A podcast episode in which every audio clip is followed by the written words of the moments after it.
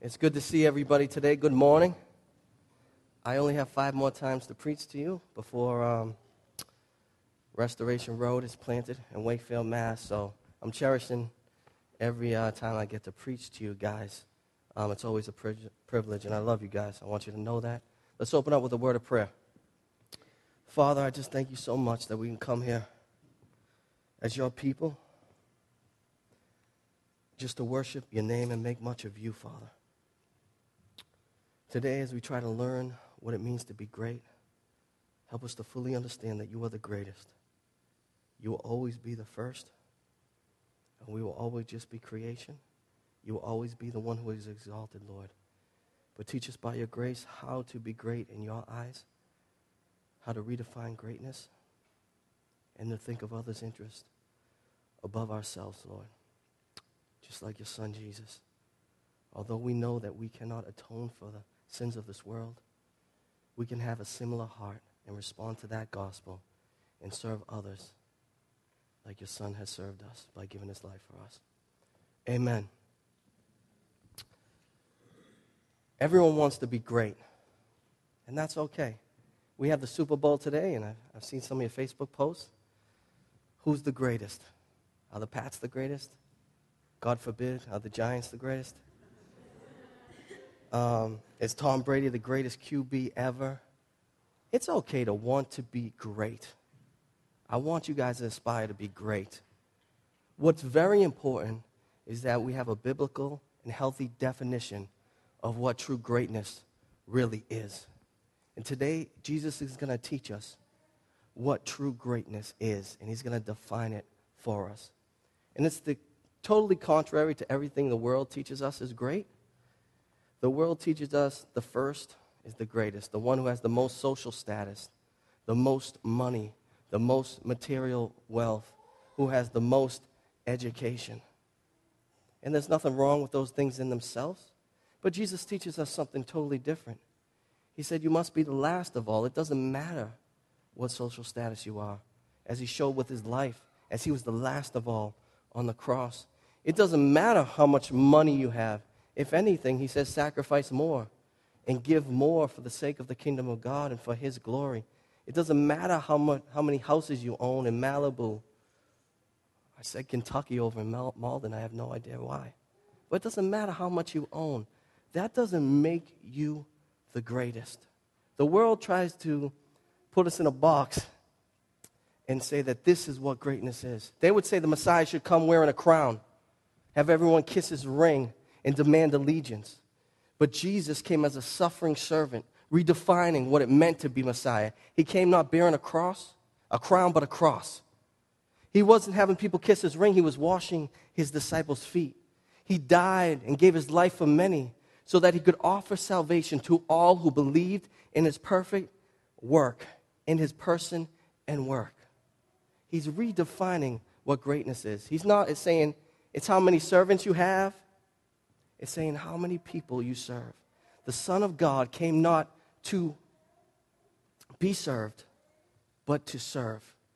And this is huge. When I was younger, we'd have the Who is the Greatest night. Me and all my buddies would go out. We'd go into Boston, we'd go down Jillian's, and would have would be working for the Triple Crown. You had to try to win ping pong, pool, and bowling. And if you won all three events, this meant you were great. So you, if you were the champion, it meant a guy had to come and stand under your feet. And every guy you beat would take a picture and you'd stand like you were the greatest. And all your buddies would stand under your feet and you would stand on them and you have this look of pride, like I'm the greatest. Jesus would look at that picture. He wouldn't say the guy on top is the greatest. He'd say the guy on the bottom is the greatest. He wouldn't look at greatness like we look at it. It's got to be the guy with the most power or the most fame, uh, who is the most praised. He said, No, the greatest among you will be the servant of all and the last of all. You have a servant's heart. He will not care about the praise of this world. He will care and have an audience of one. And the motive of his heart will be to glorify the name that is above all names, the name of Jesus. And we have no greater example than the one that Jesus has set for us. Yes, he finished the work, but he also set a great example. He was the last of all on the cross. You've got to understand, they didn't crucify people who are elite in society. They crucified people who were robbers, people who were murderers, people who, in your eyes and my eyes, would be considered the scum of the world. This is how the Son of God was crucified. If someone was observing it, they would say, Man, he's the last of all. But that was the greatest act in the history of the world. He became nothing and took a form of a servant so that we could be reconciled to the Father, to bring much glory to his name, and find liberation in Christ. Amen? Let's start. We're going to st- start and work um, Mark chapter 9. We'll start in verse 30. It says, They went on from there and passed through Galilee, and he did not want anyone to know. We see this common theme working through where Jesus keeps saying to his disciples, Don't say anything. Don't pe- tell people who I am. Don't tell people what you have seen. Once again, this is the opposite of what our society tells us to do. Where pastors, I mean, they tweet what the burritos look like when they're eating them. Jesus is telling them, don't tell anyone yet. It's not the time. And it's very important because it would take from some time for them to truly understand what it meant for Jesus to be Messiah. Because they thought the Messiah should be a certain thing. He's telling them he's going to suffer, he's going to die, he's going to be rise again, he's going to be rejected, he's going to be murdered. It would take time for them to work through all of this. So he doesn't go back to Galilee to resume a big public ministry. He goes back to Galilee so that he can teach his disciples in private because he has to teach them the special revelation so they can be powerful witnesses after his resurrection. And let's read verses 31 and 32. For he was teaching his disciples, saying to them, The Son of Man is going to be delivered into the hands of men, and they will kill him. And when he is killed, after three days he will rise. This is the second prophecy in Mark predicting the passion of Jesus Christ, where he would suffer, where he would die, where he would rise again. It's very similar um, to the text in Mark 8. But there's one addition that's very important here, and he's sharing this with his disciples. He says he will be handed over and delivered into the hands of men. So, in their culture, they understood when someone was delivered or handed over, whether it was a lawsuit or in Jewish martyrdom, it was the will of God. It was God's sovereign plan to allow that. So, what he was saying to them, he was saying, Yes, I'm going to be murdered. Yes, I'm going to suffer. Yes, I'm going to rise again. Yes, you're not going to fully understand, but God has ordained that I suffer. I have ordained. Now, understand this Jesus didn't come to earth and decide to go to the cross. He didn't come to earth and say, Man, I'm going to figure out what I'm going to do. If everyone treats me okay, I might hang out there a little bit. I might live to 45.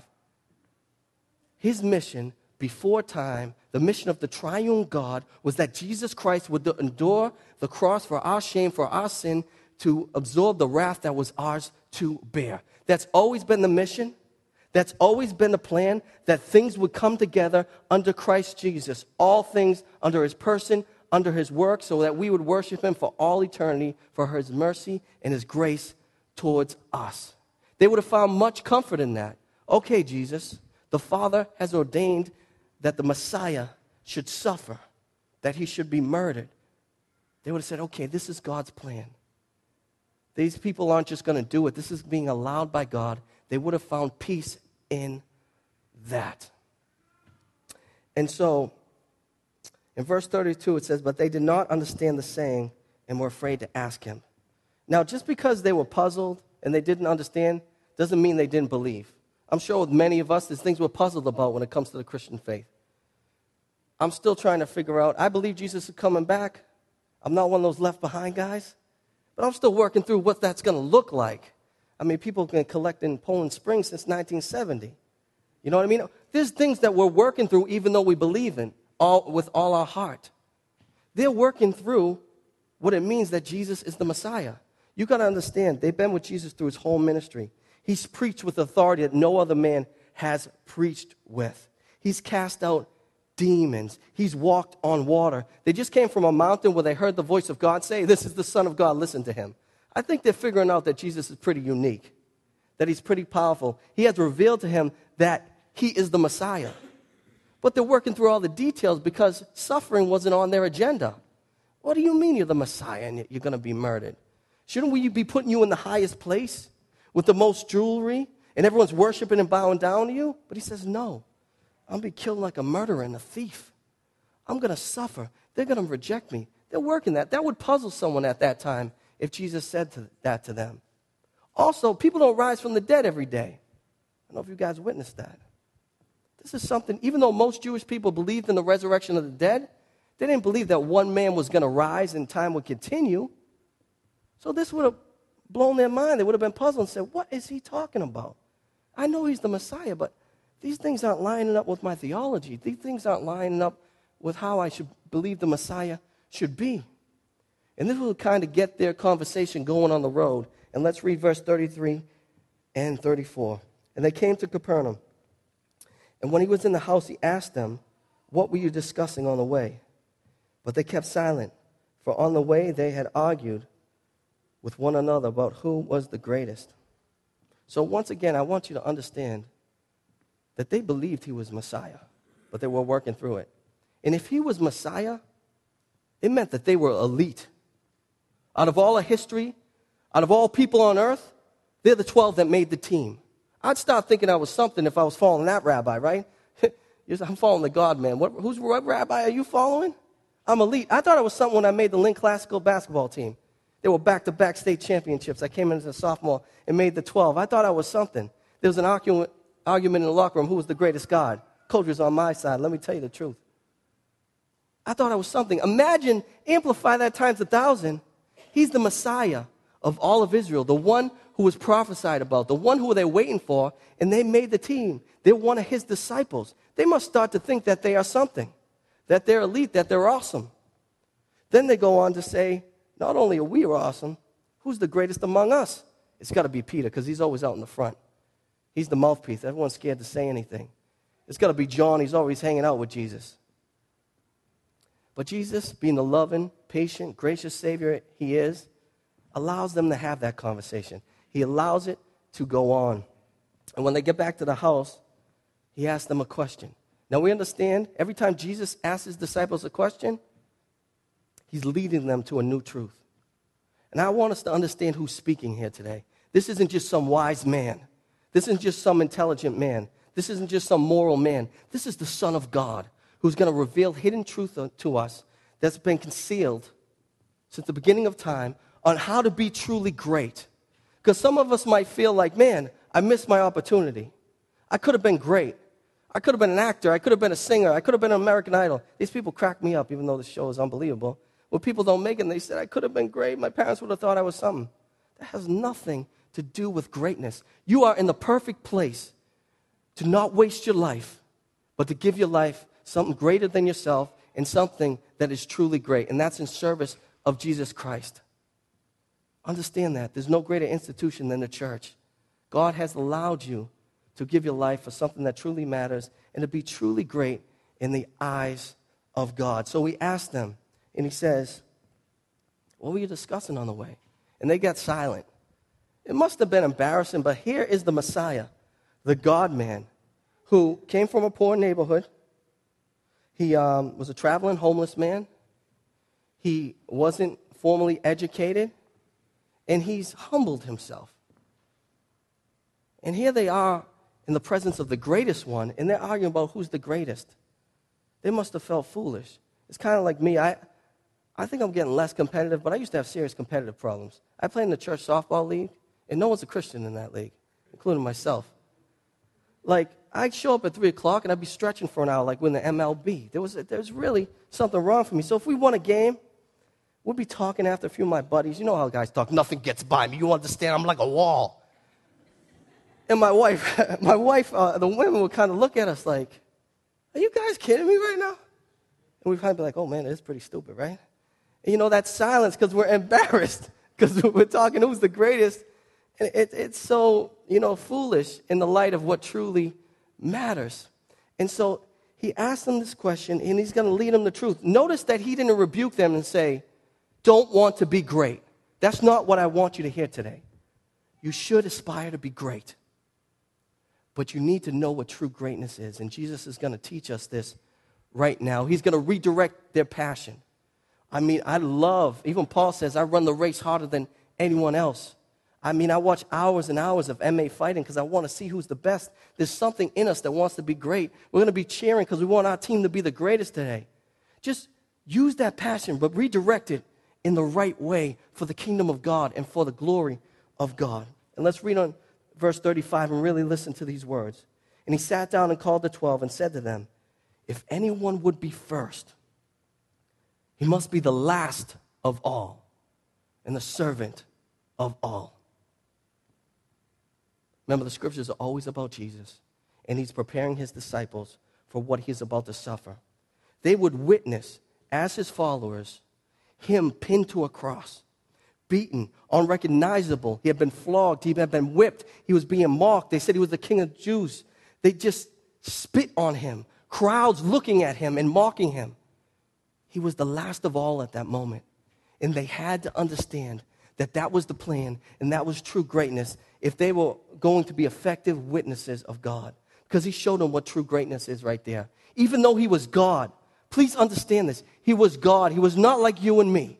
He's God. He humbles himself and comes as a servant, servant, a suffering servant. He's tempted. He's beaten. He's rejected by his own creation and pinned to a cross.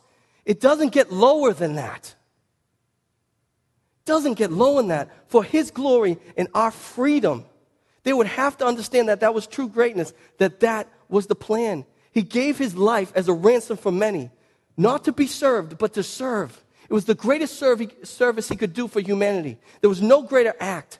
Salvation is free to all who repent and put their faith in Jesus Christ because the greatest servant died for us. You have to understand this too because they Jesus wasn't going to rise from the dead, ascend, and everyone was going to be like, put these guys at the top of the food chain when it comes to the world. They were going to be chased down. They were going to be crucified upside down. They would have to hide in houses. They would be on the run. They would be considered the lowest on this earth. People looked at the cross and said, that's foolish. Jesus was a donkey. That's what people said. The last of all, the least. But when we see the cross, we see true greatness. We see our freedom. We see our liberation. We see reconciliation to the Father. It's the greatest act that ever happened or will happen in history. That is true greatness. So, going on, I didn't realize I was getting riled up. I'm supposed to be sick. You understand me? It says, And he took a child, put him in the midst of them, and take him in his arms. He said to them, Whoever receives one such child in my name receives me, and whoever receives me receives not me, but him who sent me. He uses a real life example. Now, children didn't have high status socially in the ancient world, aside from the normal affection from their family. And we know even our culture today, what do we say to each other? Don't talk to me like I'm a child. You dare talk to me like I'm a child. But Jesus is referring to us as children. Now, I've learned a few things about children in my short years of parenting. One, they're totally dependent on you. Like they can't do anything. My wife says to me, she says, and it always blows her away, man, it blows my mind that if we stop taking care of these kids, they ain't going to make it. Totally dependent. We are totally dependent on the Father. We can't take another breath unless He ordains it. We are creation. He is the creator. Second, children are constantly learning. We're going to be constantly learning what it means to be a follower and a child of God. He's constantly teaching us through His grace and sanctifying us, and we're working through that, and that's okay. And a child is always under someone else's authority. They can't go where they want, they can't just leave, they have to come in at a certain time. We're under authority and a representative of Jesus. We're not even representing ourselves, we're going as a representative of Jesus. And He says, you know what? If they accept you, that means they accept me. That means they accept my Father. So not only is saying, guys, don't think too highly of yourself. And I want to encourage you pastorally. In a culture where we feel entitled and we think we're a lot greater than we are and we think the world revolves us and not around, doesn't revolve around Jesus, it's important for us to understand you're not that special. We just lost 15 members when I said that. But really, there's peace in that too. And I'm telling you, not so you feel less about, there's peace to know that you're a child of God. There's a peace to know you're a worshiper and not the one being worshiped. There's a peace to know you're one being saved and not the Savior. There's a peace to knowing that you're the created, not the Creator. There's peace in that. And there's joy in that. And there's so much joy living this life as a servant. No longer do we have to seek after the things of this world, seek to be looked at like we're the greatest or have the most money or the most prestige or a certain title. We can say, man, I'm going to be the last of all. And that's pleasing to God. And that will bring glory to his name. You will find true joy in that. And you will live a life that is worth living. So I want you to aspire to be great. But service in itself is not great unless it's done in the name of Jesus. Because you can give your life, you can even be burned at the stake if you have not love. That's in response to the gospel, you're nothing. You're like a sounding brass or a clanging cymbal. But service in, in response to what Jesus has done for us is great. So, first of all, I want us to have a good portrait of what greatness is. Because we might have a visual in our mind of what true greatness is, but I want you to really visualize the scripture when I read to you of what true greatness really is. Let's turn to, we've already read it once. I want to read it one more time. Philippians 2 4 through 11. And please feel the weight of this and understand the humility it took um, from our Savior to come and to take a form of a servant for us. So, Philippians 2, verse 4, I'm going to read through verse 11. Let each of you look not only to his own interest, but also to the interest of others. Have this mind among yourself, which is yours in Christ Jesus, who, though he was in the form of God, did not count equality with God a thing to be grasped, but made himself nothing, taking the form of a servant, being born in the likeness of men, and being found in human form, he humbled himself by becoming obedient to the point of death, even the death of the cross. Therefore, God has highly exalted him and bestowed on him the name that is above every name. So that at that name of Jesus, every knee should bow in heaven and on earth and under the earth, and every tongue confess that Jesus Christ is Lord to the glory of God the Father. That's a por- portrait of the greatest. You will never be number one. That throne is held for only one, and that's Jesus Christ. He is the greatest. We cannot suffer in an atoning way for the sins of the world.